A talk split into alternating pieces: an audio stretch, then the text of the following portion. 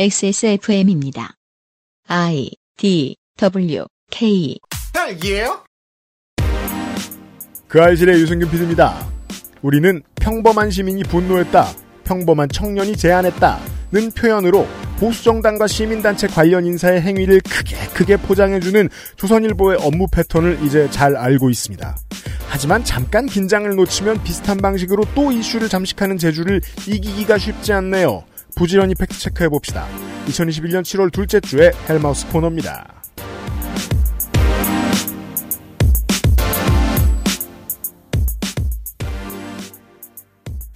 아, 윤세민 에디터는 이 얘기를 모두 들었고요, 이미. 네. 잠시 후에 헬마우스님을 다시 만나서 남은 이야기들을 해 보도록 하겠는데, 조선일보가 존재하기 때문에 이 시민들한테 나쁜 영향을 끼치는 거는 나쁜 대통령을 뽑아서, 나쁜 정치 세력을 뽑아서 이것도 있지만, 제일 나쁜 건, 저 따위로 엄프라면 이긴다라는 설례를 보여준다는 게 제일 나쁩니다. 보수든 진보든 화가 나고 핀트 나가고 속 좁아지면 조선일보의 공격 방식을 곧잘 이용합니다. 네. 그렇게 해서 승승장구하는 세력이 있다는 걸 아니까요. 이게 나쁩니다. 조선일보가 지고 패망하는 그림이 나오는 게 공익에 도움이 되는 이유가 저는 그거라고 생각합니다. 그 문제를 논증하는 시간입니다. 이번 주 헬마우스 코너는요. 유려한 기술. 그것은 알기 싫다는 경기도 김치의 진수 콕지복 콕김치, 이달의 PC로 만나는 컴스테이션, 독일산 맥주효모로 만든 데일리라이트 맥주효모 비오틴, 핸드워시와 올인원 솝도 역시 빅그린에서 도와주고 있습니다. 내장 그래픽을 갖춘 안정적인 CPU, GPU의 가장 적절한 메인보드. 하드디스크만 써본 분들은 상상조차 하기 힘든 속도의 M.2 SSD, 기능성과 디자인을 모두 충족하는 케이스까지 이달의 PC로 빠르게 구매하실 수 있습니다.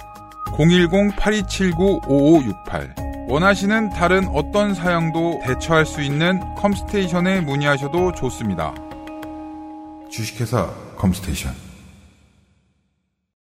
콕 집어 콕 깔끔한 맛의 경기도 김치를 만들기 어려울 땐 콕 집어 콕 오차 없이 지켜지는 절임 과정 양념 배합, 저온 발효, 숙성 정부가 보증한 전통 식품 인증 업체예요. 그러니까 김치가 생각날 땐 콕 집어 콕 모발에 힘이 없고 너무 얇아요. 빅그린이죠. 스트레스성 탈모라는데 어쩌죠? 빅그린이에요. 윤기나고 풍성한 머릿결 저도 만들고 싶어요. 네, 빅그린이라니까요. 아무거나 쓸 순 없잖아요. 13년간 이어온 빅그린의 노하우 투쓰리에서 헤어로스까지. 빅 그린 건강한 변화의 시작 빅그린 헤어로스 샴푸. 빅그린 리뉴얼 라인업이 완성됐다는 소식입니다. 대한민국 두피 고민 해결 4종 출시 기념 으로 2주만 만나볼 수 있는 35% 할인 특가 이벤트가 그래서 진행이 됩니다. 저희들의 홍보의 특징이 있죠. 이미 시작된 뒤에 알려드립니다. 그렇습니다. 그래서, 그래서, 실제로는 한 주밖에 안 남았습니다. 네, 그래서 사실 눈치 빠른 분들은 미리 체가십니다. 기간은 7월 14일까지고요. 지난주에 탈모 패키지 언급을 해드렸었죠. 맥주 효모와 함께 할인을 하는. 그럼요. 네, 현재 페이지가 만들어져서 판매 중이고요. 음흠. 어, 그때도 짧게 언급을 했지만 다시 한번 이 두피 고민 해결 빅그린의 상품에 대해서 말씀을 드리겠습니다. 네. 모든 모발의 문제는 두피에서 온다. 그렇대요. 어디든 커버 가능한 두피 케어 샴푸 빅그린의 오랜 노하우로 기존 제품을 좀 더 강력하게 업그레이드 했습니다. 미리 저도 좋아요. 왜 네 가지냐? 민감 두피 샴푸, 탈모 샴푸, 지성용, 건성용 등등 네 가지 라인업입니다. 사실 이것 때문에라도 그 오랫동안 어, 업그레이드를 하고 싶은 욕망을 좀 느낀 것 같아요. 연구진이 이 정도는 갈라줘야. 네. 왜냐하면 사람의 두피는 다양하니까요. 제가 가끔 저 정신을 차려야 될 때 하는 머리 스타일이 있잖아요. 잡아당기는. 그렇죠. 저는 그거 하면 두통에 시달려요. 근데 그거 오래 하신 분들한테 물어보면 처음부터 문제가 없었대요. 왜, 왜, 아, 두피의 차이구나. 그런 게 있나 봐요. 어, 네. 상세 페이지를 정독해 보시면은 어떤 두피인지 네. 또 어떤 두피에 어떤 샴푸가 어울리는지 잘 정리가 되어 있습니다. 그렇습니다. 네, 살펴보시고 맞는 제품을 구매하시면 됩니다. 제가 샴- 샴푸가 똑 떨어져가지고 샴푸를 좀 더 샀는데 트리트먼트하고 샀더니 뜬금없이 비닐봉다리 하나가 들어와 있는 거예요? 네, 요, 실수로 넣었나? 그랬을 리가 없는데 그리고 빅그린인데 비닐봉다릴러? 좀 이상하잖아요. 네. 네. 이제, 이제 자연 환경은 포기했나? 그니까요.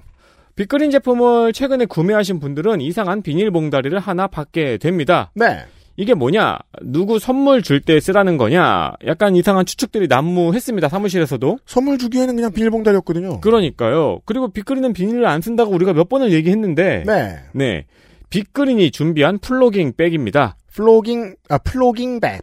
Plogging이란 이삭을 줍는다는 뜻인 스웨덴어 Plocka upp? 이 plocka upp? Plocka upp? 모르겠어요. 네. 과 영어 조깅의 합성어로 조깅하면서 쓰레기를 줍는 행동을 말합니다. 굳이 이걸 스웨덴어와 영어를 합성하다니. 저는 어릴 때는 조깅이 우리말인 줄 알았어요. 아침 조에 뛸깅. 이런 건줄 알았죠. 유명하죠. 네. 네. 운동을 하면서 쓰레기를 하나씩 주우면 뭐 칼로리 소모도 더 되고 환경도 지킬 수 있다는 일종의 운동입니다. 근데 그러느라고 비닐을 쓰면은 이상하잖아요. 이상하잖아요. 음. 이게 그냥 평범한 비닐처럼 보여도 음. 생분해성 봉투로 스스로 분해돼서 자연으로 돌아가니까 걱정은 안 하셔도 됩니다. 그런 물건입니다. 네. 그리고 이제 러닝할 때 페이스가 중요하신 분들은 음. 올때 걸어오시잖아요. 걸어오시면서 이제 눈에 보이는 쓰레기를 주우시면은 네. 어, 항상 달리는 그 코스도 더 깨끗해지고 그렇습니다. 네. 또 쓰레기 줍는 사람이 눈앞에 있잖아요. 음. 못 버려요, 다른 사람이. 그럼요. 눈치 보여서. 네. 네, 그런 효과도 있습니다. 어, 빅그린 많이 구매해 주시고 자연 환경도 함께 지키길 바랍니다. 특히 구매는 XS몰에서 구매하시길 바랍니다. Plogging bag은 그냥 상징적인 메시지입니다. 빅그린이 전해드리는. 네.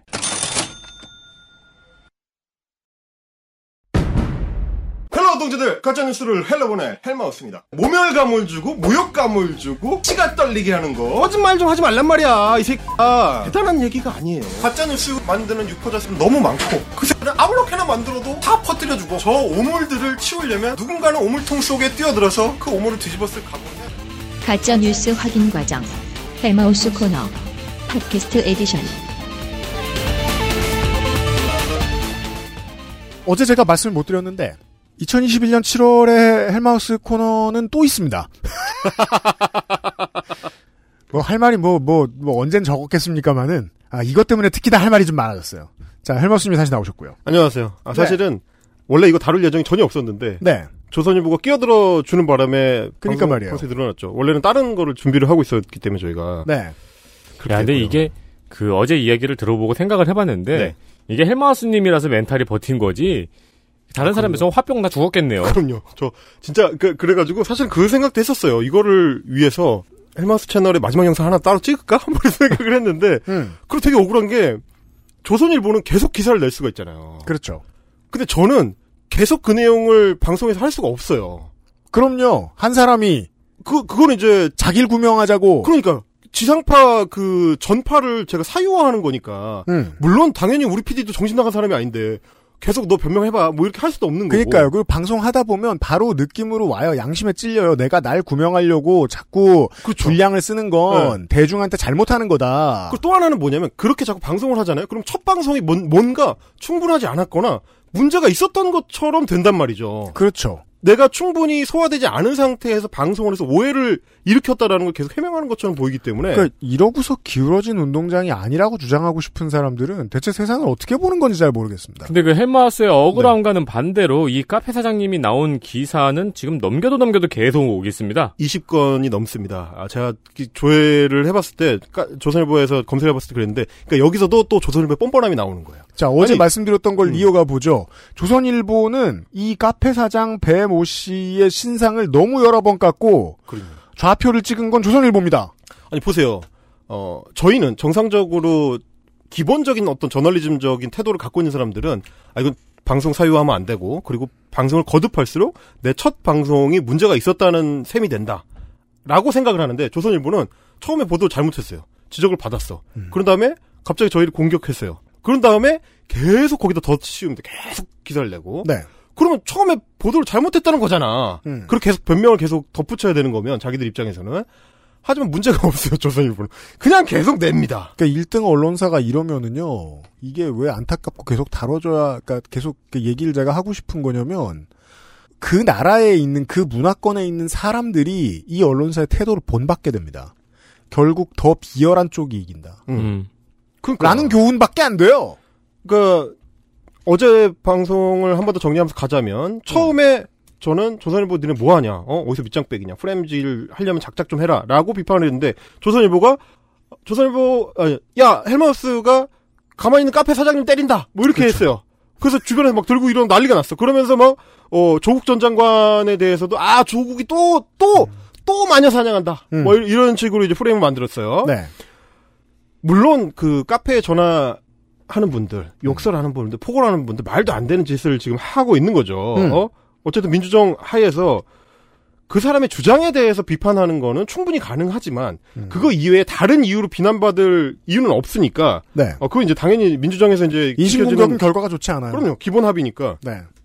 근데 제가 그 방송에서 이거 조장했느냐 음. 좌표 찍고 사람들 보고 공격하려고 했느냐 그건 어제 확인하셨고요. 네, 심지어 배모 씨를 강조하는 포인트가 방송에서 잡혀 있었던 거 아닌데, 음. 어, 조선일보를 비판했을 뿐인데, 얍삽한 짓 하지 말라고 했을 뿐인데, 에, 자기들은 꼬리 자르기를 하면서, 배모 씨 이름을 걸고, 배모 선생님 이름을 걸고, 어, 기사를 20여 건 가까이를 발행을 하고 있는 상황이고, 만약에 이 시점에서 이 배모 카페 사장님이 조선일보가 전혀 안 밉다면 네.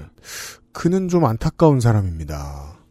지금, 어, 상황 판단이 안 되신다는 거니까요. 뭐 제가 그 이제 그 뒤로 그분의 페이스북을 팔로우해가지고 계속 보고 있는데, 네. 조선일보가 원하는 대로 가고 있습니다. 조선일보가 원하는 건 그분이 순교자가 되는 거였는데 음, 본- 아, 그 네. 롤을 받아들이기로 하셨나 보네요. 본인이 어떤 순교한 탄압받는 사람의 롤을 받아들이기로 하셔서 안타까운 마음에 또 이제 그 말씀을 좀 뒤에 좀 더 드리도록 하겠습니다. 네. 근데 조선일보는 그분을 순교자로 만들면 지들이 책임질 생각이 있느냐라는 부분이 문제인 거예요. 그래서 제가 조선일보한테 하고 싶은 말 그겁니다. 제가 유튜브에서 맨날 했었던 그 얘기. 거짓말 좀 하지 말라는 거죠. 그렇죠. 오랜만에 라이브로 듣네요. 어떻게 네. 거짓말을 합니까?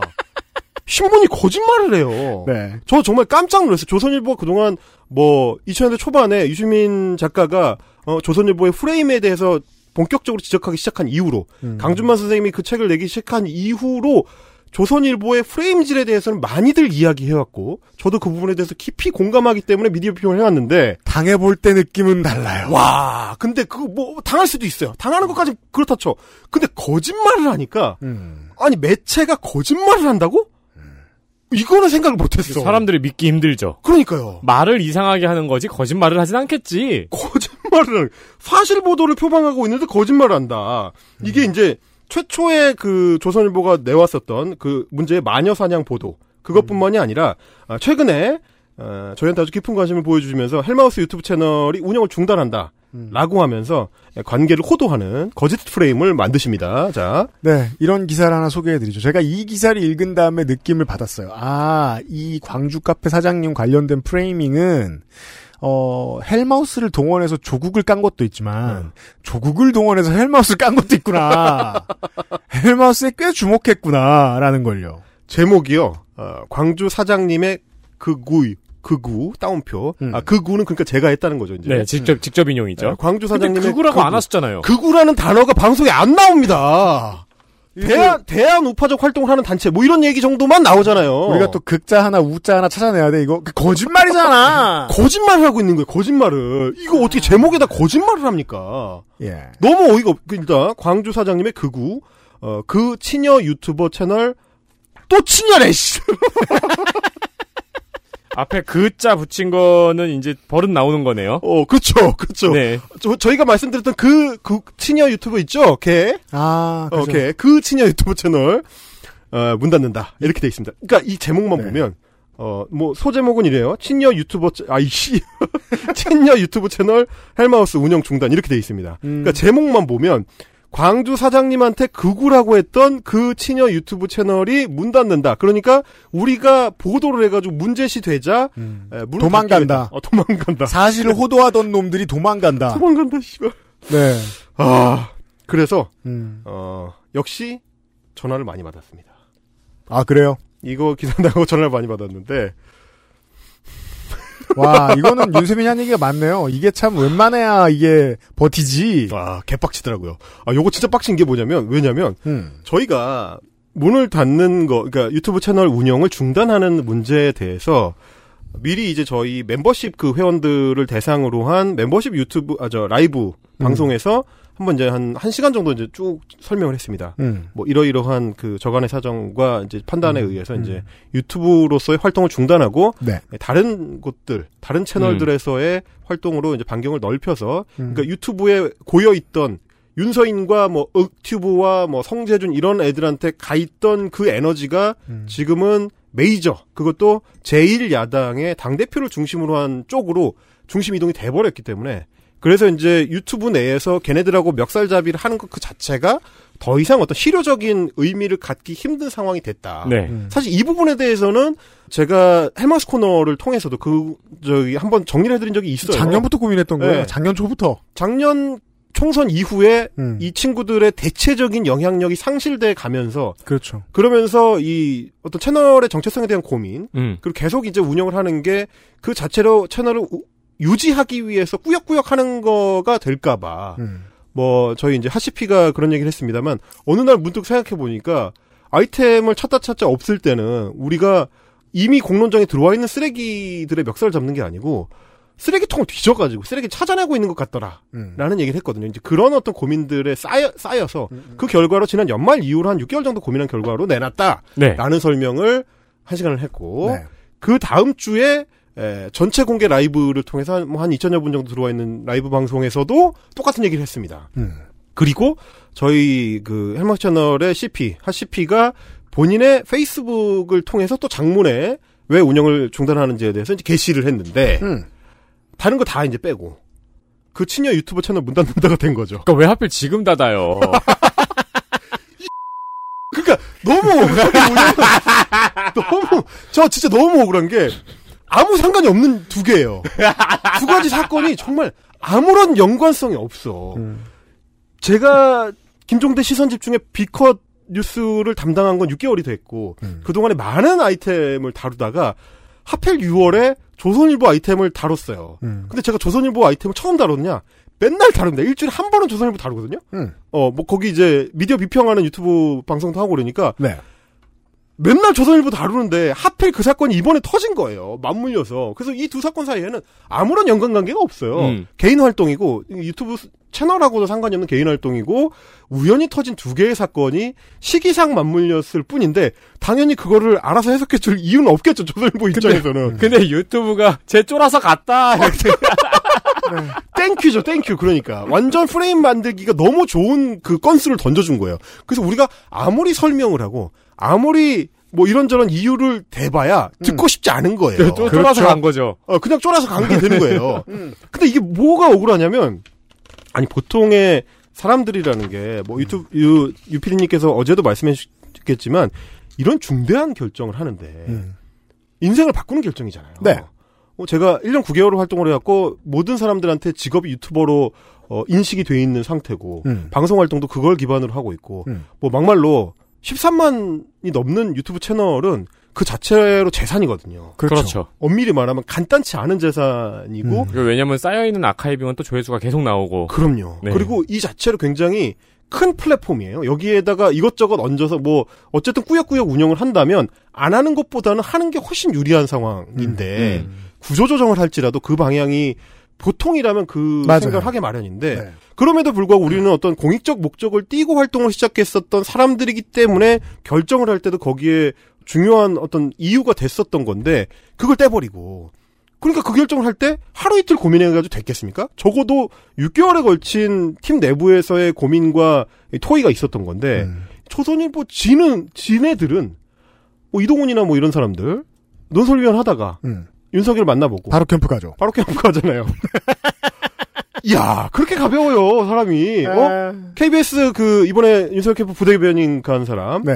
야 이준석이랑 똑같은 코멘트를 했더라고요. 뭐라고요? 한 시간 반 동안 윤석열 전 총장과 면담을 한 뒤에 음. 결정했다. 그렇죠. KBS를 19년을 다닌 사람이거든요. 인생 그렇게 쉽게 살 거면 네. 회사에서는 어떻게 일한 거예요? 아니, 1년 9개월을 한 유튜브를 그만둘 때도 나는 6개월을 고민을 했는데, 19년을 다닌 KBS를 그만두는데, 한 시간 반? 한 시간 반 동안 얘기를 해보고 그 결정합니까, 그게? 어, 뭐, 하여튼, 지들은 그렇게 궁뎅이가 가벼워가지고, 남들도 다 그런다고 생각하는지 모르겠는데, 아무리 옛날 사람들은 맞선을 보고 결혼을 결정한다지만 너무 쉽잖아 중요한 결정이. 우리가 그랬겠냐고요. 정말 그걸 몰랐겠어요? 그리고 정말 그걸 몰라서 저렇게 썼겠느냐라는 생각을 할 수밖에 없는 거죠. 근데 저는 정말 작년부터 계속 어떻게 할지 고민이라고 하는 이경민 작가 얘기를 들었기 때문에 알거든요.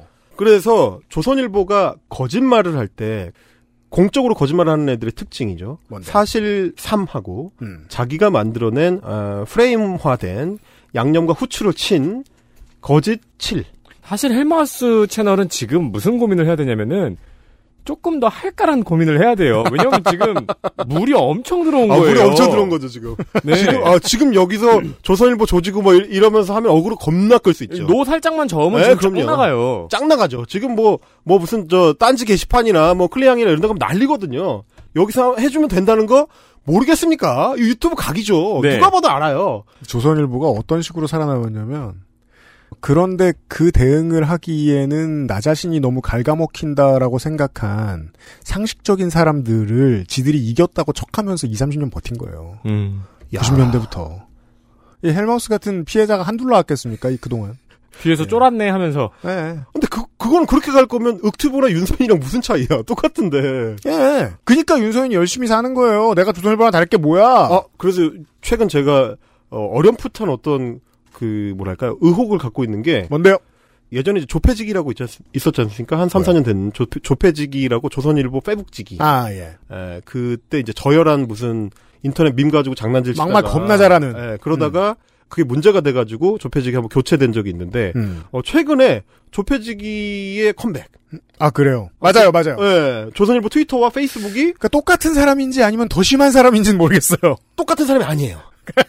젊어요. 예전 조폐직이는 본인이 누군지도 공개하고 아, 그래요? 활동했었거든요. 음. 그뭐 꽤 중견 기자였어요. 음. 근데 그 연령대의 밈 사용이 아니에요. 좀 더. 최신 트렌드예요. 음. 좀더 최신 트렌드고 어디에 가깝냐면 이준석에 가깝습니다. 아, 네. 이준석에 가깝. 그럼 어, 언더 정서냐 fem코 정서거든요. 음. fem코 정서고 DC 정서인데 어 느낌이 아 저거 외주인가? 아. 약간. 약간 그 생각이 들더라고요. 추측입니다. 에, 아 이거 추측입니다. 어, 조선일보 필요하면 해명해 주시면 좋을 것 같아요. 네. 하여튼 그렇고 음. 근데 이제 어떻게 기사를 거짓말로 만들어내느냐? 자, 몇 가지 사실관계 섞는데 이렇게 씁니다. 어, 하시피 아 저 하시피 전에 이왜 그만둔지를 이렇게 썼어요. 문재인 정부 경제정 아 문재인 정부 정책을 비판한 광주 커피숍 사장 배운천 씨를 배모 씨를 정치꾼으로 몰아간 친여 작가의 유튜브 채널이 문을 닫기로 했다. 자, 또 조선일보에서는 이 배모 씨의 이름을 떡하니 씁니다. 이 두 개 아무 상관없는 사건을 좌표를 툭함 찍고. 아니 왜 연결을 해놓냐고요? 어? 야, 아니 이- 헬마우스 채널이 닫는 게 그렇게 자기네들 관심 사안이었으면 음. 우리가 한 말을 받았어야 될 거 아닙니까? 이게 백신과 사망을 엮는 것도 이렇게까지 거리낌이 없는 걸 보면 많이 해본 솜씨란 말이에요. 어, 딱 그런 거죠 지금. 많이 해본 어, 솜씨죠. 딱 많이 해본 솜씨 그대로 하는 거죠. 네. 유튜브 헬마우스에서 스피커로 활약한 임모 작가는 아니 지금 좀 전에 보셨지만 배 사장은 앞에 이름 사장님은 써주고. 이름을 써주고 나는 왜 임모 작가야? 네. 그분은 공공에 공개되는 게 부담스럽다고 지금 호소하고 있는 중이잖아요. 음. 나는 부담스러운 사람이 아닌데 왜 거꾸로 하냐고. 직업인데 거꾸로 하냔 말이죠 지금. 어감 열심히 쓰죠. 지금 바로 앞에서 지가 스피커로 활약하니라며 스피커로 활약하는 사람을 왜 임모 씨라고 합니까 도대체? 아니 그리고 심지어 위에 이름 썼네요. 기사에 그렇네. 아 여기 옆에 어, 캡처에 헬마우스 임경빈 작가라고 돼 있네요. 네 여기 이름 써 써놨네요. 아, 역시 역시 이- 땡모 씨가 범죄인 같아요. 일부러 하는 거예요. 활약한 임모 작가는 최근 MBC 라디오 방송에 출연해 배 씨는 단순 자영업자가 아니라 정치적 인물이라는 취지의 발언을 했다. 아니 무- 문을 닫기로 한 게 기사 야마 아니에요? 네. 근데 왜 왜 또 다시 글로 돌아가? 그러니까 그 이제 의도가 있는 기사들은 보통 이렇게 씌워지죠. 뭐가 어떻게 됐다라고 말한 다음에 이 사람은 뭘 했던 사람이다라고 설명을 뒤에 붙입니다. 음. 그러니까 이 사람은 혼나도 돼, 욕 먹어도 돼, 조리돌림 당해도 돼, 라는 근거를 쓰는 거죠. 자, 그 기자 입장에서는. 우리가 어제 했던 얘기가 그거잖아요. 그렇죠. 그걸 안 했다고. 카페 사장님의 경우에는 그걸 안 했다고. 이건 TMI잖아. 이건 TMI. 이건 이건 기사에 필요 없는 정보값만 나열하고 있잖아요 지금. 그죠. 뭐냐고 도대체. 그러니까 이제 요런 식으로 잡아놓고 있어요. 제가 이제 왜 그만뒀는지에 대해서는 이제 좀 전에 설명을 드렸으니까 어, 그건 그렇다 치고 이런 식으로 지금 하고 있는 겁니다. 일단 예, 거짓말을 만들어낼 때 네. 사실 3과 거짓말 7인데 음. 어, 이 기사는 사실 1과 거짓말 9 정도가 섞여 있습니다. 그렇습니다.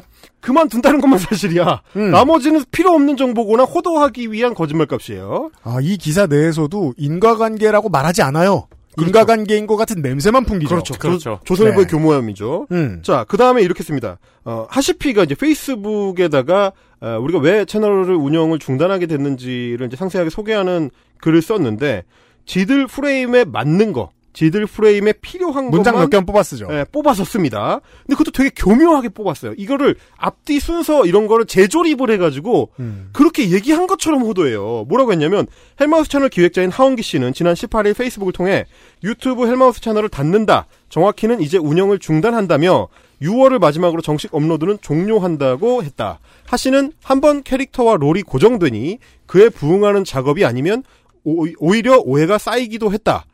중립적으로 가짜뉴스를 타격할 것을 요구하는 이들과 민주당 진영을 위해 더 기울여달라는 이들 사이에서 균형점을 잡기도 어려웠다고 했다. 하 씨는 20대 국회 때 손혜원 의원실에서 인턴을 한 것으로 전해졌다. 자, 또. 이게 몇, 개, 몇 개가 섞여 있는 거야. 보세요. 자, 그만둔다. 처음에 했다. 이제 운영 중단한다는 거를 했다라는 얘기를 처음에 이건 사실관계죠. 음. 처음에 써. 그 다음에 뭘 갖다 붙이냐면 제가 아까 했던 설명들은 없습니다. 그거 다 빼버렸어요. 음. 왜 운영을 중단하게 됐는지 유튜브적으로 뭘 고민했는지 이런 거 빼버리고 음. 한번 캐릭터와 롤이 고정이 되니까 그게 아니면은 오이, 오해가 쌓인다. 음. 그러니까 내가 오해를 받아서 그게 싫어가지고 그만둔다. 음. 그리고 어 민주당 진영을 위해서 기울여 달라는 사람들 때문에 균형 잡기가 어려웠다. 음. 이그 두 어감. 이 두 가지 때문인 것 같잖아. 음. 근데 사실 저희가 계속 얘기했지만 훨씬 더 중요한 거는 유튜브 활동으로서의 실효성, 유튜브 활동을 지속할 때의 그 어떤 동기부여. 그 얘기를 안 쓰진 않았을 거 아니에요. 그게 그게 핵심인데 안 썼겠습니까? 그- 그것 때문에 그만두는 건데. 그래서 보시면 이 문장에도 이렇잖아요. 균형을 잡기도 어려웠다. 음. 부가적인 얘기예요. 네. 오해가 쌓이기도 했다. 음. 그러니까 앞에 실제 채널을 중요한 문장은 중요한 앞에 있었다는 앞에 다 거예요. 있어. 네. 그리고 부가적으로 이런 문제 이런 문제들도 우리가 고민했다라는 얘기를 한 건데 음. 이것 때문에 그만두는 것처럼 붙여놓은 거예요. 네. 이렇게 호도를 해놓고 마지막에 뭐라 그랬느냐? 20대 국회 때 하시피가 손혜원 의원실에서 인턴을 했다. 뭔 상관입니까 이게? 이거 그러니까 그쵸. 이것도 어저께 이걸 안 한 거잖아요. 그 카페 사장님 데리고 이건 안 했, 이건 안 한 거잖아요. 안 여기서는 한. 거잖아요. 여기서 한 거죠. 왜, 왜 여기다가 이걸 붙였느냐? 민주당 진영을 위해 더 기울여달라는 이들이 있었다. 그렇죠. 근데 하 씨는 민주당 의원실 출신이다. 이걸 하고 싶은 거예요. 네. 근데 되게 웃긴 게 뭐냐면, 하시피가 손혜원 의원실에서 인턴을 한 거는 음. 5년도 더 전의 일입니다. 음흠. 이게 20대 국회 때잖아요. 네. 20대 국회 때예요. 음. 어? 옛날에 옛날. 그리고 음. 그 뒤에 쌓인 하원기 CP의 경력이라는 건 그냥 출발점이었을 뿐이고 그 뒤에 문재인 대통령 대선 캠프에서 광화문 1번지 만드는 작업에 참여를 했었고 음. 김경수 경남지사 캠프에 참여를 했었고 네. 평창올림픽 준비위원회에 있었고요. 그다음에 국회 사무총장실 유인태 사무총장실에서 음. 일했고 그 다음에 지금은 현직이 새로운 소통연구소 소장이에요. 자, 추측일 뿐입니다. 기자가 이, 이 경력을 쭉 깔아놓고 생각했던 거죠. 뭐가 제일 미워 보이지? 그렇죠. 우리 독자들은 손혜원 의원을 미워하니까. 네. 그러니까요. 네. 게다가 어, 인턴으로 하면 우습게 볼 수 있잖아요. 그렇죠. 얼마나 좋아요. 그렇죠. 어, 이- 유튜브 딸이. 네. 유튜브 딸이니까 어디서 인턴이나 했겠지. 근데 손해원 의원실에서 아 역시 그럴 줄 알았어.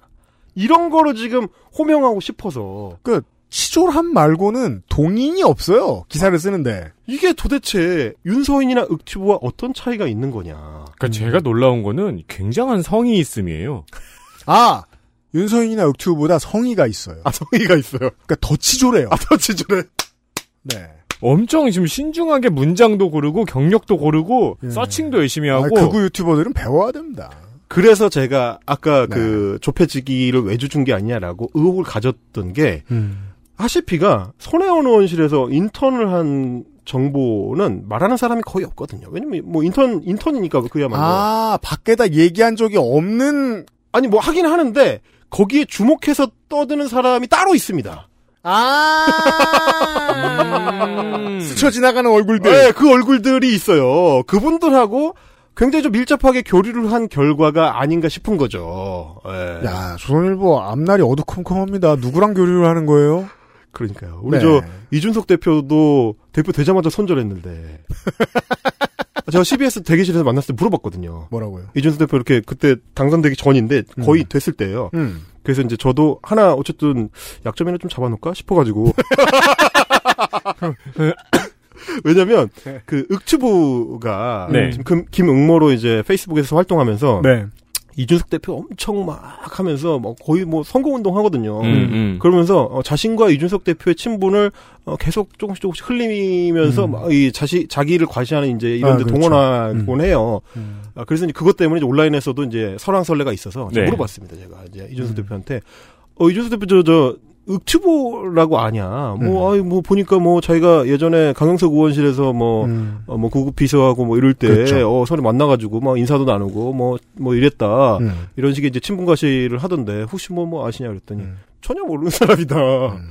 본인이, 어, 그렇게 뭐, 아, 맞다. 음. 심지어 내가 이 얘기를 한 게 아니에요. 네. 아, 씨, 헷갈렸네. 윽튜브 아니야? 이렇게 물어봤는데, 음. 아, 뭐 그 사람이 뭐, 나랑 뭐 자기가 강영석 의원실에서 구급비서 할 때뭐 네. 만나서 뭐 이렇게 했었다고 하는데 나는 전혀 기억나지 않는다.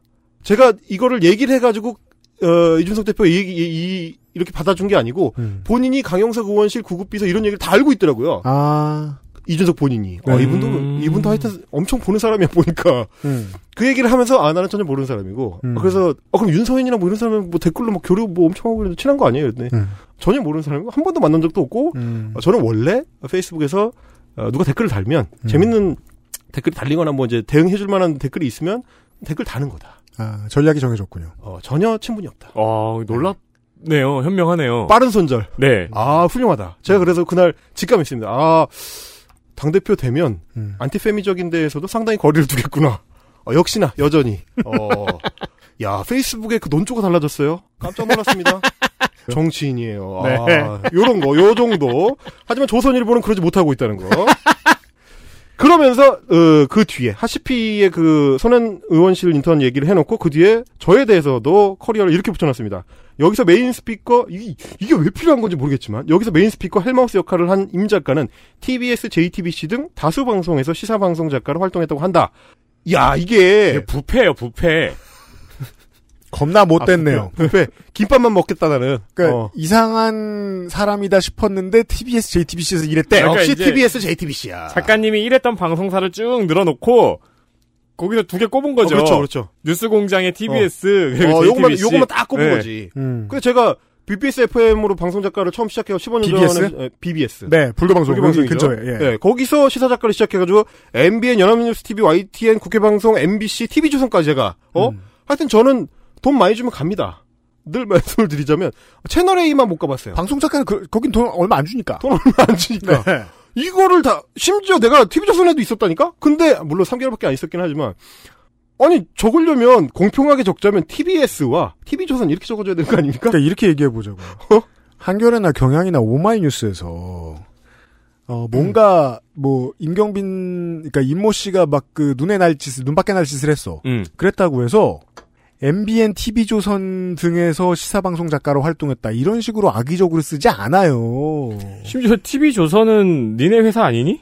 그러니까 내 말이 내 말이 우리 회사에서도 일했다. 그러니까 우리 회사에서도 일한 우리 편인 것으로 알려졌다. 되게 웃긴 게 뭐냐면 그 초기에 이 손혜원 의원실 인턴 얘기를 겁나 하는 그 친구들이 또 했었던 레퍼토리 중에 하나가 쟤는 뭐 TV조선에서도 일해놓고 이 레퍼토리가 있거든요. 아. 그 레퍼토리에서도 역시 취사 선택을 하는 거죠. 그렇죠. 건너뛰었네요. 이제 요런 식으로 지금 하는 게 제가 봤을 땐 이거 사실상 지금 독자를 상대로 거짓말을 하는 거다. 그렇죠. 어. 기만이죠, 이건. 네, 기만이거든요. 네. 그러면서 아 뭐 왜 뭐 여기서 뭐 팩트 틀린 게 어딨어? 뭐 나는 다 사실만 말했는데 이 짓을 지금 60년째 70년째 하고 있는데 심지어 국무총리를 지낸 정치인도 여기 섞는 거 아닙니까? 네. 이게 거짓말이죠.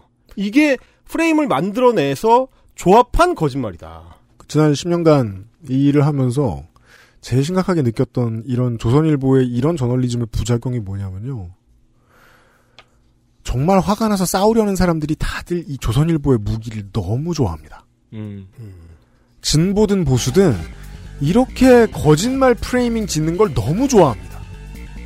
특히나 정치에 밝은 사람들이 더 심해요. 사람이 속 좁아질 때 좋은 교재가 있는 거예요, 옆에. 그대로 하는 거. 예. 똑같이 따라하는 사람 너무 많이 봤어요. XSFM입니다. 헬기예요?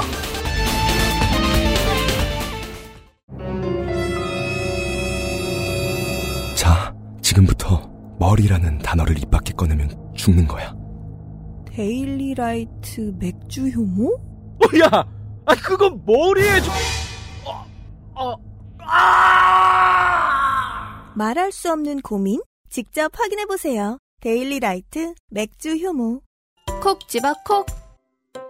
식구가 많아도 나 혼자 살아도 김치는 콕 집어 콕. 시원한 백김치. 감칠맛의 갓김치. 아삭한 총각김치. 무게도 포장도 원하는 만큼 다양해요. 그러니까 김치가 생각날 땐 콕 집어 콕. 구스베리 추출물로 모근을 더 건강하게 자연 유래 성분으로 자극 없는 세정력, 뛰어난 보습 효과와 영양 공급까지. Big Green 이젠 탈모 샴푸도 빅그린 헤어로스 샴푸?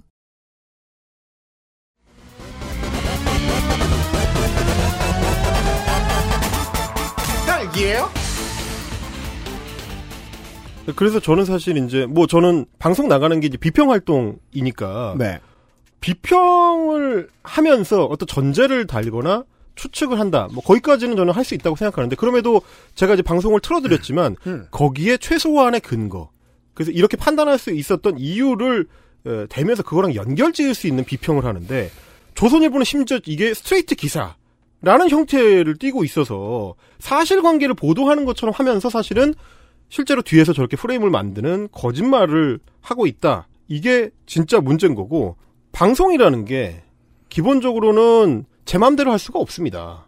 특히나 지상파 라디오 방송이라는 거는 그렇죠. 완벽하게 통제된 상태에서 방송을 하도록 돼 있거든요. 방송 해보면요. 아무도 지 맘대로 하는 사람이 없습니다. 그럼요. 더구나 저는 뭐 다른 방송도 많이 해봤지만 네. MBC 정도 되면 정말 빡세게 준비를 해야 되더라고요. 게다가 라이브니까. 음. 그럼요, 그럼요, 네. 그럼요. 그리고 아니 내 내 앞에 지금 김종배가 앉아 있잖아요. 음. 이게 그냥 만만하게 볼 수 있는 진행자가 아니고 네. 김종배가 앉아 있는데 거기다 대고 제가 허튼 소리를 하면 음. 그분은 패널이고 뭐 그냥 지적을 하거든요. 그렇죠.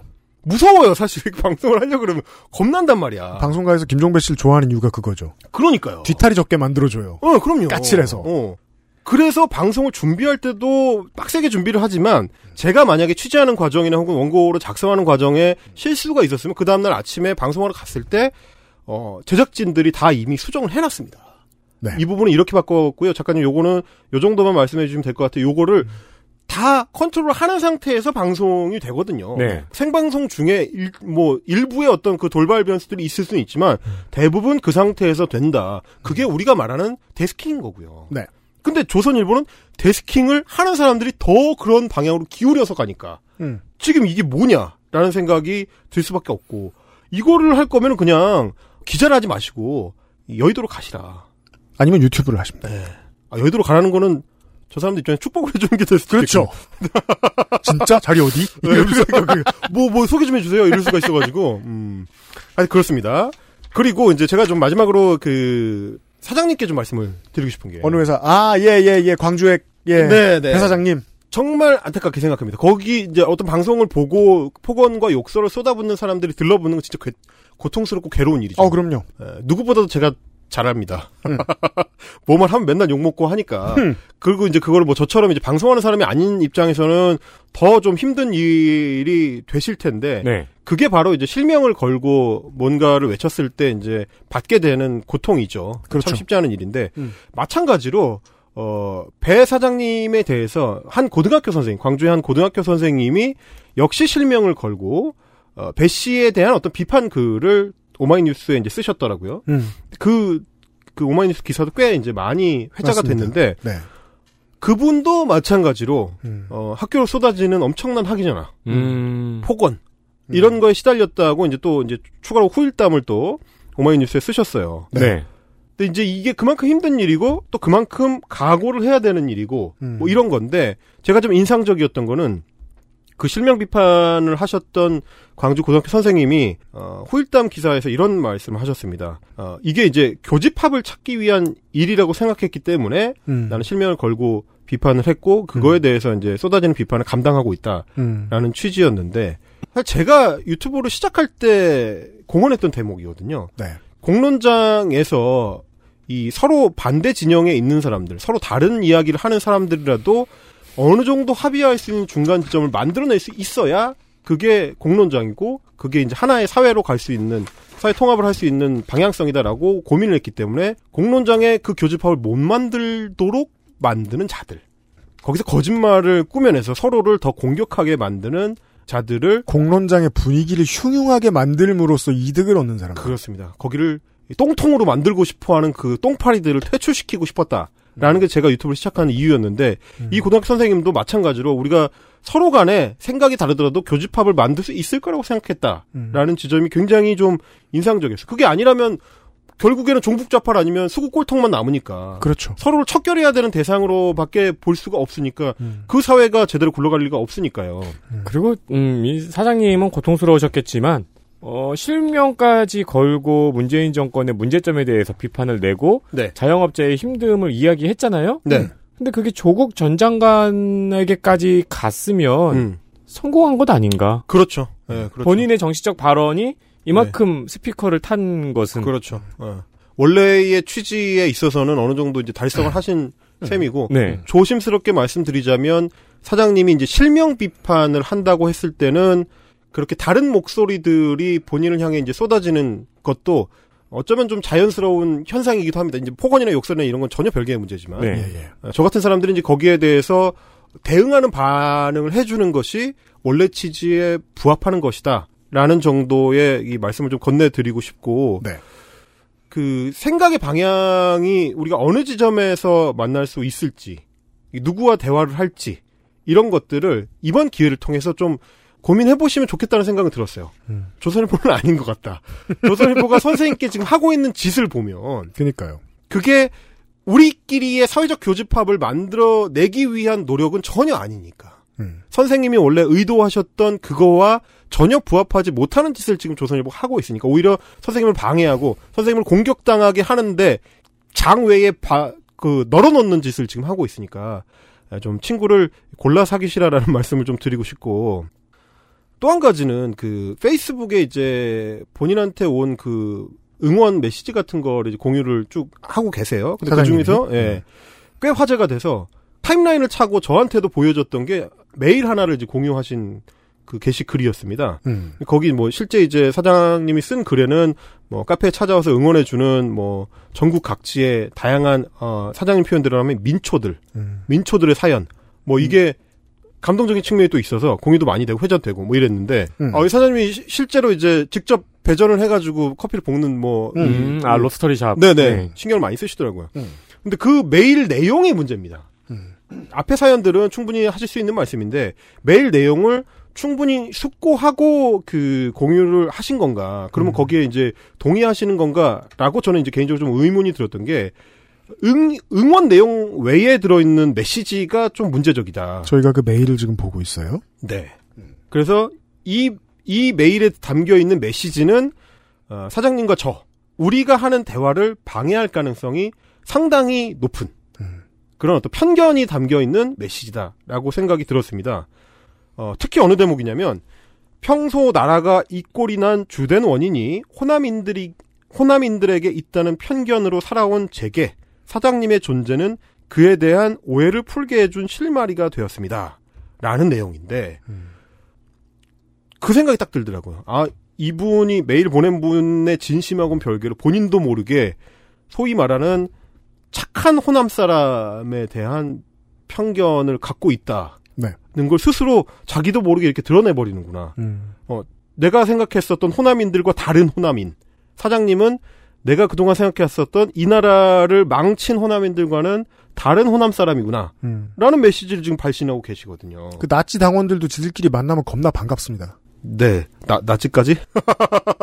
아까 그 왜 저 저 청소년들 청소년들 아니어도 좋습니다. 중년들도 마찬가지예요. 음. 그, 어, 그 오프라인에서 저 일배하는 사람 만나면은 그렇게들 반가워합니다. 아, 그럼요. 그래서 예. 인증하고 이러는 거죠. 예. 그니까 이제 본인은 어떤 그런 편견을 갖고 있었던 것 같아요. 이 메일 보내신 분은. 네. 음. 그 호남이 한국 사회를 망쳐왔다라는 생각 자체가 어떻게 하면 전통적으로 비주류였던 호남 사람들이 한국 사회를 망칠 수가 있는가 의문을 가질 수밖에 없고 아마 이 사람의 이 메일 내용을 봤을 때는 호남이 지속적으로 민주당을 지지해왔기 때문에 그리고 어, 문재인 정권의 주요 지지층이고 어 이분 표현대로라면 어, 문재인을 당선시킨 주역이기 때문에 음. 그래서 호남이 대한민국을 망쳐왔다라고 생각했을 수 있을 것 같습니다. 네. 근데 그거는 우리가 헬마우스 코너를 통해서 한번 지적했던 성재준의 그 썸네일. 전라도가 참 싫다. 네. 그거랑 사실상 아무 차이가 없는 얘기거든요. 문재인을 찍은 전라도 사람들이 이 나라를 망친 문재인 정권을 보면서 지금 자기 손을 뭐, 뭐 찍고 싶을 거다. 이런 식의 레토릭. 음. 이 마, 마타도어. 그니까, 뭐, 물론, 호남 일각에서는, 뭐, 옛, 뭐, 국민의당이나 뭐, 이런 쪽의 분들 생각처럼, 친노가, 민주당의 친노 세력이 호남을 이용해 왔다. 뭐, 이런 정치적 견해를 가질 수는 있죠. 네. 뭐, 그거에 대해서도 찬반이 있을 수 있고, 음. 어, 그, 뭐, 실제로 그런 호남 분들도 꽤 계시고요. 음. 근데, 이런 어떤 그, 근거 없는 주장. 호남이 문재인 정권, 민주당을 지지함으로써 대한민국을 망친 세력이다라는 거에 자칫하면 공유함으로써 동의하는 듯한 오해를 받을 수가 있다. 이게 자칫하면 가장 저열한 방식의 지역주의자들하고 호남 카페 사장님이라고 조선일보가 소개한 그분이 어, 동조하는 사람으로 비춰 보일 수가 있다. 음. 그래서 조선일보와 친구 맺지 말라고 제가 말씀을 드리듯이 네. 이런 분들과도 거리를 좀 두시고 본인이 호남인으로서 그 발언을 하고자 했을 때의 취지가 이런 사람들과 맞닿지 않게 하기 위해서 좀더 어, 고민하시고 저, 저 같은 사람들하고도 교류를 하시면 좋지 않을까. 네. 뭐 그런 생각이 들었습니다. 음. 그래서 뭐 한창 뭐 두 시간 동안 떠들었지만 조선일보 빼고 음. 우리가 서로 제대로 이해하기 위해서 좀 대화의 가능성을 만들어 보는 날이 오면 좋겠다. 조선일보 빼고 네. 예, 그런 생각이 들었습니다. 그 요즘 저 포털 편집권의 개혁에 대해서 얘기하는 이유도 그거거든요. 그 우리 청취자 여러분들한테는 제가 이 포털 편집권의 문제나 조선일보의 프레이밍의 문제를 아무리 설명드려도 소용없는 소리를 하고 있는 것 같다는 생각이 너무 많이 들어요. 왜냐하면 우리 청취자분들은 이미 알고 있기 때문에 거르거든요. 그리고 사실 뉴스 안 읽어요. 그쵸. 포털에서 주는 네. 거. 거기서 뉴스를 안 보니까. 네. 네. 어, 근데 이렇게 뭐 보시는 분들도 계실 테니까, 이 사장님 같은 분들, 사실상 현실 정치에 참여하고자 하는 의지가 있으니까 이런 목소리도 내고 할 거 아닙니까? 그렇죠. 10명밖에 안 가는 꼭 음. 저 토론회에 모여서? 그렇죠. 근데 저열한 지역주의자가 되고 싶어서 한 건 아닐 거 아니에요? 그럼요. 처음에 의도가 그건 아닐 거 아니에요? 그럼요. 거기로 가는 함정에 빠지지 않기를 바랍니다. 아, 조선일보를 조심해야 되겠다. 네. 그 헬마우스는 그렇게 어, 의도를 가지고 방송을 했고. 그럼 음. 네. 조선일보가 지금 하고 있는 그 짓이 저열한 지역주의다. 네. 저열한 지역주의의 내부자로서 호남인을 이용하고자 하는 더 저열한 인식이 깔려 있다. 이거를 좀 어, 아실 필요가 있을 것 같아서 말씀을 드렸습니다. 네. 헬마우스가 어떻게 얘기를 해도 조선일보는 어, 우리가 보내버렸다라며 즐거워하고 있을 것이다. 개새끼들아! 당하면 느껴요. 오해는 사람이 하는 거라 뒤집기 어렵습니다. 가던 길 가는 수밖에 없죠. 그렇더라고요. 네. 심지어 나랑 방송 같이 하는 제작진들도 오해를 하고 있다니. 아, 그래서 원래 하려던 방송을 다음 주에 하도록 하겠습니다. 아, 이거는 지금. 원래 이거는 분명히, 분명히 임경민 작가가 나한테 통화할 때 이렇게 얘기했어요. 이게 조선일보 얘기는 한 10분 정도 하겠다고. 아, 근데 이 저거군요. 그 원고스다 빡친 거군요. 저는 근데 항상 원고 쓰다 빡쳐요. 원래 하려던 얘기를 다음 주에 다시 하기로. 헬마우스 뉴스걸스입니다. 감사합니다. XSFM입니다. 딸기예요?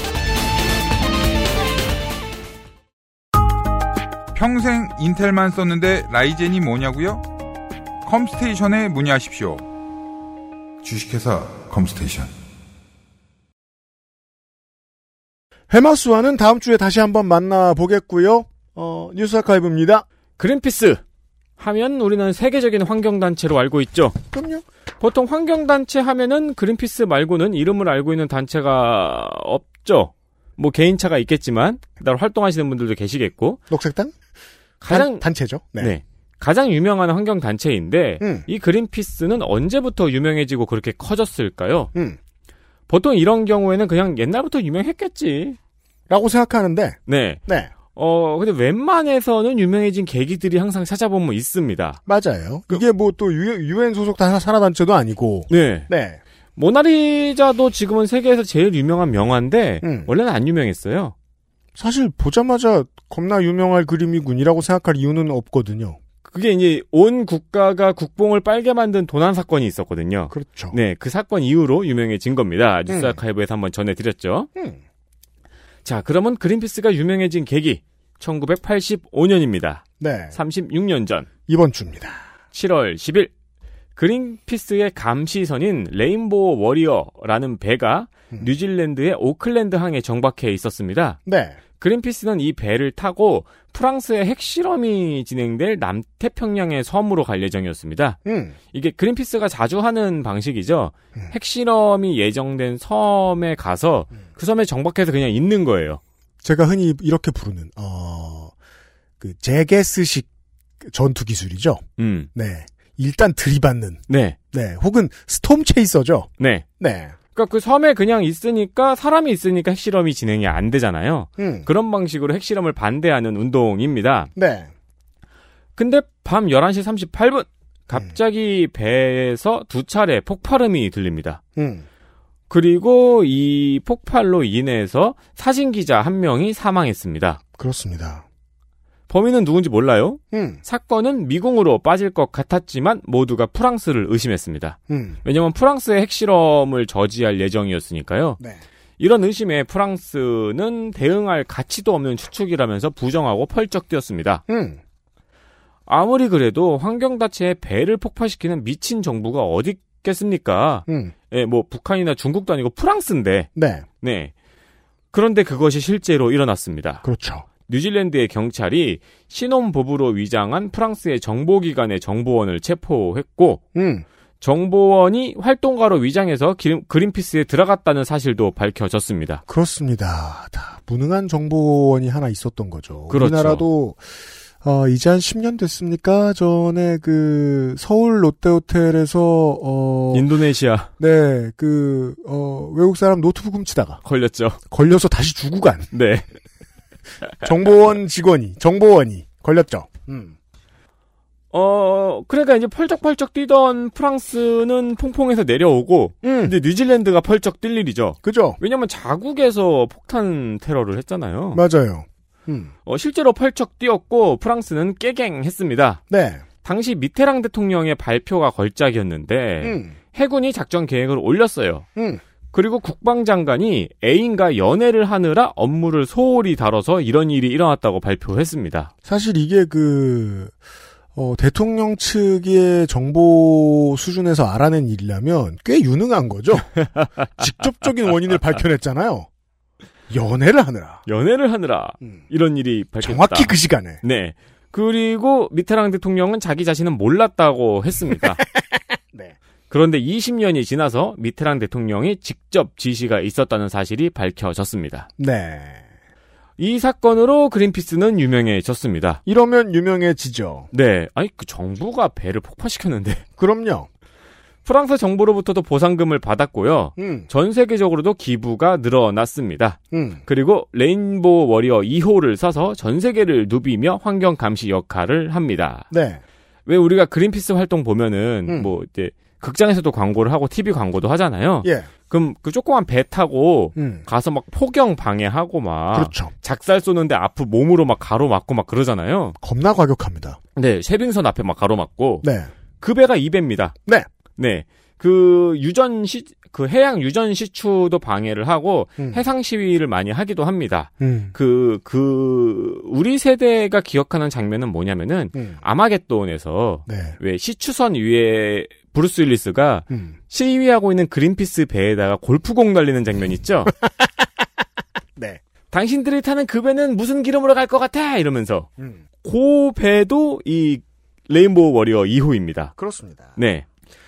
한국에도 몇 번 왔었어요. 음. 네, 와가지고 이제 그, 그 반핵 운동도 하고 네. 그 시민들이 직접 배에 타보기도 하고 음. 네 그런 홍보 활동을 합니다. 예. 지금은 2호기도 은퇴를 했어요. 음. 예, 이 2호기는 다른 구호 단체의 병원선으로 기증을 했고요. 네. 현재는 3호기가 운항 중입니다. 36년 전에 있던 일이고요.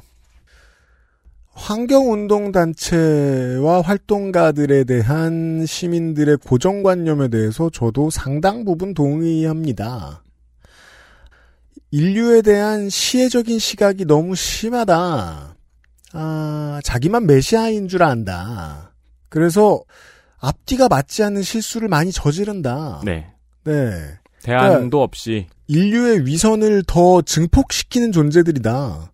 저는 어, 상당히 많은 사람들을 관련해서 만나봤고 동의하는 지점 없지 않습니다. 다만 이렇게 무식하게 안 싸웠으면 이런 성과는 안 나왔습니다. 그렇죠. 그러니까 예를 들어 이제 뭐 한 10년 전이었을 거예요. 그 칠레인가 페루인가의 선사 시대 유적지를 막 밟고 다녀 가지고 이 양반들이 음, 맞아요. 큰 사회 문제가 된 적이 있었어요. 제가 왜 제게스라고 하냐면 정말 제게스 기법으로 팬들을 모으거든요. 나쁜 짓도 많이 해요. 이럴 때 제가 많이 하는 말이 있죠. 어, 나쁘다 쳐. 타율로 봐야 됩니다. 긍정적인 업적으로 볼 필요가 있습니다. 네. 긍정적인 거 뒤져보면 그린피스는 여전히 무시무시합니다. 그러니까 되게 이 환경단체 치고는 운동 방식이 되게 빡세가지고 막 제 이름이 워리어잖아요. 네, 막 갖다 받고 막 그래요 시추선. 네. 정말요, 그, 그, 저, 업적들을 뒤져보면, 인류의 오늘은, 그나마도, 그나마, 아, 그린피스에게 진 빚 때문에 이 정도인 점들이 꽤 있습니다. 네, 네. 실제로 기업들이 눈치를 많이 봅니다. 뉴스 아카이브 하나 더 있습니다. 프랑스 정보기관 얘기를 했으니까 우리나라 정보기관 얘기도 하나 해보죠. 좋죠. 어, 아까 말씀드린 그 노트북 훔치다 걸린 사연도 있고요. 네. 네. 그리고 이건 여러분 모두가 기억하고 있는 사건입니다. 음. 2015년 7월 5일. 음. 이게 벌써 6년이나 됐어요. 2015년. 제가 청취자일 때 우리 방송에서 이 사건에 대한 방송을 들은 기억도 나요. 와, 그랬군요. 네. 네. 어, 이, 이탈리아의 해킹팀이 해킹을 당해서 해킹 프로그램의 구매자 목록이 공개되는 일이 있었습니다. 그러니까 해킹팀이 해킹을 당한 사건을 두고 어디가 어디를 해킹하고 어디가 어디를 해킹하려 했다가 어디가 해킹을 당했는지 누가 누구를 해킹하고 누가 해커를 비난을 했는데 양쪽 어느 해커를 비난을 했는지 약간 알 수 없는 기사들이 많이 나왔죠. 공개된 이 해킹 프로그램 구매 고객들은 거의 개발도상국이었어요. 음. 근데 여기에 국정원이 끼어 있었죠. 그렇습니다. 네. 음. 뭐 다른 나라들이 뭐 수단, 사우디, 러시아, 아랍에미리트, 레바논 이런 나라들이었어요. 음. 그 이게 참 정보기관은 들키면 안 된다는 게 생명과 같은 그렇죠. 예 원칙이라는 걸 이 사건 때 다시 알게 된 게 그러면 고객이면 무슨 장삼이사 같은 이름을 써야 될 거 아니에요. 사놓고서 데이빗 존슨 뭐 이러든가. 어, 그렇죠. 거기다 대고, 대고 육군 5163 부대 이렇게 썼죠. 네. 이러면 그 숫자를 붙인 이유도 없잖아. 아니 그리고 그 업체도 내부 암호화를 한 번 더 해야지. 네. 국정원은 당연히 국외 대북용이었다고 했습니다. 네. 그렇다면 사실 이해가 불가능한 건 아니에요. 음. 정보업체가 이전 이런 기술 정도는 갖고 있어야지. 그렇죠. 네. 음. 하지만 카카오톡을 해킹해달라는 주문, 안랩에 안 걸리게 해달라는 주문. 그때 말이에요. 어, 해정치 민주연합의 안철수 대표 지지자들이 이걸로 들고 일어나기도 했었어요. 그렇습니다. 그리고 갤럭시를 해킹해달라는 주문이 적혀 있었던 이메일이 뽀록이 납니다. 그렇죠. 이거는 사실 이 갤럭시 해킹해달라는 주문은 이게 국익에 방해가 되는 주문이잖아요. 삼성이 대노할. 이때 그래가지고 약간 아이폰 주가가 살짝 올랐어요. 음. 이때 안철수 대표가 새정치국민회의의 의원일 때였어요. 음. 그래서 문재인 대표의 폰을 해킹하는 시연을 열기도 했어요. 저희가 그 안철수 대표 칭찬한 몇 안 되는 사례였습니다. 네. 네. 이 사람 쓸모 있다, 국회에서. 우리 회사 뚫렸다. 네. 당시에 국정원이 이 악성 코드를 어디에 심으려고 했냐면은 예, 이게 웃겨요. 미디어오늘 기자가 작성한 것 같은 워드 파일. 맞아요. 기억납니다. 네. 그리고 삼성 소프트웨어 업데이트 피싱, 애니팡 2, 애니팡 2 모두의 마블, 드래곤 그건- 풀그 그래서 그참그 그때 게시판에서도 그런 얘기가 분분했는데 사무실에 있으면 누구나 심심하니까 이런 모바일 게임을 하잖아요. 네. 어, 현지를 안 들키기 위해서 아이템을 해킹한 것이 아니냐. 그건 진짜 나쁜 거잖아. 이상하게 국정원 직원의 순위가 높았다. 그니까요. 1위부터 10위까지 다 국정원이더라. 네. 5163부대. 모두의 마블, 드래곤 플라이트 등에 심으려고 했습니다. 네. 그러니까 당연히 국내 민간인 사찰용이었죠. 그렇죠. 네, 이게 자료가 인터넷에 다 공개가 돼 있어가지고 그 당시 전 세계 개발자들과 기자들이 이거 다운받아 읽느라 눈이 빨개지던 여름이었습니다. 맞습니다. 근데 이 사건 어떻게 마무리됐는지 기억하십니까? 빨간 마티즈죠. 그렇죠. 국정원 직원이 관련한 모든 자료를 삭제하고 내국인 사찰은 없었다는 유서를 남기고 빨간 마티즈에서 자살한 사건으로 마무리가 되었습니다. 그렇습니다. 그 사이에 프로그램 중개업체인 나나테크의 사장은 해외로 나갔어요. 국정원은 고인이 죽음으로 증언한 유서 내용을 믿어야 한다는 이상한 성명을 내고 이 사건을 마무리했습니다. 그, 그, 그거 말고도 입장은 정말 많이 이상했었죠. 일단은, 언론이 지금의 버릇장머리인 거는 당연히 똑같았을 거 아니에요? 네. 그래서, 어, 야당이 국정원 직원을 죽음으로 내몰았다. 는 기사들이 도배가 됐었고요. 네. 니네가 안 그랬으면 안 죽었잖아. 음. 라는 얘기를 했고요. 그리고 또 국정원의 주장에 의하면 제가 그거는 너무 참 여러모로 황당한 일이었고 이정표였기 때문에 다 기억이 나는데 이 임모 씨죠. 당시 나이 이제 40대 중반쯤 제 나이쯤 됐을 겁니다. 임모 씨가 죽기 전에 이 내국인 사찰로 의심되는 이제 문건들 다 지웠다는 거예요. 그러고서는 내국인 사찰은 없다는 거예요. 없는데 왜 지워? 그렇죠. 없으면 뭘 지웠어? 그렇죠. 그때 처음으로 제가 그런 생각이 많이 들었었거든요. 아니, 속이고자 하는 의지는 알겠는데, 노력이 너무 적잖아요. 음. 아니, 이렇게 심한, 심각한 사건을 속이고 싶으면, 훨씬 더 그럴듯하게 거짓말해야 되는 거 아니야? 그게 너무 화가 났었어요. 그리고 왜 사람이 한 명 죽냐고요? 아니, 그래요. 정말로 정보기관에 명운이 걸린 일이라 우리가 막 본 아이덴티티 보듯이 음. 누가 죽어야 끝난 일이었다고 생각해 보죠. 그렇게나 긴박하고 대단한 일이었으면 더더욱이 거짓말이 100% 그럴듯 했었어야죠. 음. 너무 성의가 없었어요. 네. 이게 사실 저는 개인적으로 지난 정권에서 일어난 사건 중에서 가장 미스테리했고 궁금한 일이었습니다. 네. 또 이제 2, 30년 후에 이게 또 어떻게 될지를 어, 정권이 어디로 갈지를 지켜본 다음에 알 수 있는 문제일 텐데, 음, 예를 들어 이제 지금 당장의 국정원은 그 당시의 상황들을 확보했을 거 아니에요. 다만 까는 건 좀 더 시간이 걸릴 거예요. 그러니까 저도 사실 이제 국정원장이 바뀌면서 음. 기대를 조금 했었는데 네. 아마 그래도 정보기관의 특성이라는 게 있으니까 쉬운 일은 또 아닌 부분이 가자마자. 풀풀 깔 수는 없는 거라고 저도 알고 있는데, 네. 이것도 한동안 기다려 봐야 되는데, 음. 네. 가끔 떠올려 보면 좋을 것 같아요. 왜냐면 벌써 이렇게나 지났잖아요, 시간이. 네. 네. 더 기다려 봅시다. 뉴스 아카이브였고요. XSFM입니다. 오랜만에 엄마 보고 왔더니 마음이 짠하더라고. 허리도 많이 굽어지고 주름살은 어찌 그리 많이 들었대. 그래도 전에는 머리숱은 많았었는데 지금은 그마저도 휑한 느끼는 거야. 엄마, 아들이 잘 챙겨드리진 못해서 죄송해요. 이제부턴 그 중 하나만이라도 제가 챙겨볼게요. 그, 그거 있잖아요. 그거. 말할 수 없는 고민? 직접 확인해 보세요. 데일리 라이트 맥주 효모. 서로 만족이에요, 사실. 헬마우스는, 헬마우스님은 꽤나 어깨가 무겁고, 무가, 무겁고 부담스러워서 힘들어하고 있었어요. 지금 좀 홀가분해졌어요. 네. 물론, 저, 최근에 필라테스를 다니고 있기 때문에도 그렇지만, 아, 그래요? 조금 표정이 밝아졌어요. 네. 이 채널 종료에 따라서 마음이 조금 편해진 게 있는 것 같아요. 음, 음. 저도 이제 비슷한 일을 겪어봐서 아는데 전 다른 선택을 했습니다만 계속 하면 훨씬 힘들거든요. 그 헬마우스님은 지금 좋을 거예요. 그리고 조선일보도 지금 좋을 거예요. 네. 지들이 보냈다고 생각하니까. 아까 이 윈, 근데 윈윈이죠. 제가 제가 계속 강조하지만 열받잖아요. 원래 원래 가려고 해서 가는 건데 뒤에다 대고 그죠. 쫄았네. 얼마나 유치합니까? 다시 한번 강조합니다. 유치하고 치졸한 사람이 이기는 사회라는 선례를 만드는 게 조선일보가 존재하는 가장 안 좋은 이유라고요. 그런 이야기를 해본 이번 주의 헬마우스 코너였고요. 다음 주의 헬마우스 코너는 불과 몇 달 전에 어, 엄청나게 핫했던 이슈인데 어, 상당수의 청취자분들이 지금 와서 돌이켜보면 왜 우리가 이거에 집착했지? 음. 라고는 생각이 드실 겁니다, 이제는. 저희가 이 이슈를 꺼낸다는 것 자체로 약간 멀리서 보기를 한번 해보겠습니다. 너무너무 핫했던 이야기에 대해서. 네. 아, 근데 결말이 이상한 대로 갈 것 같은 예감이 듭니다.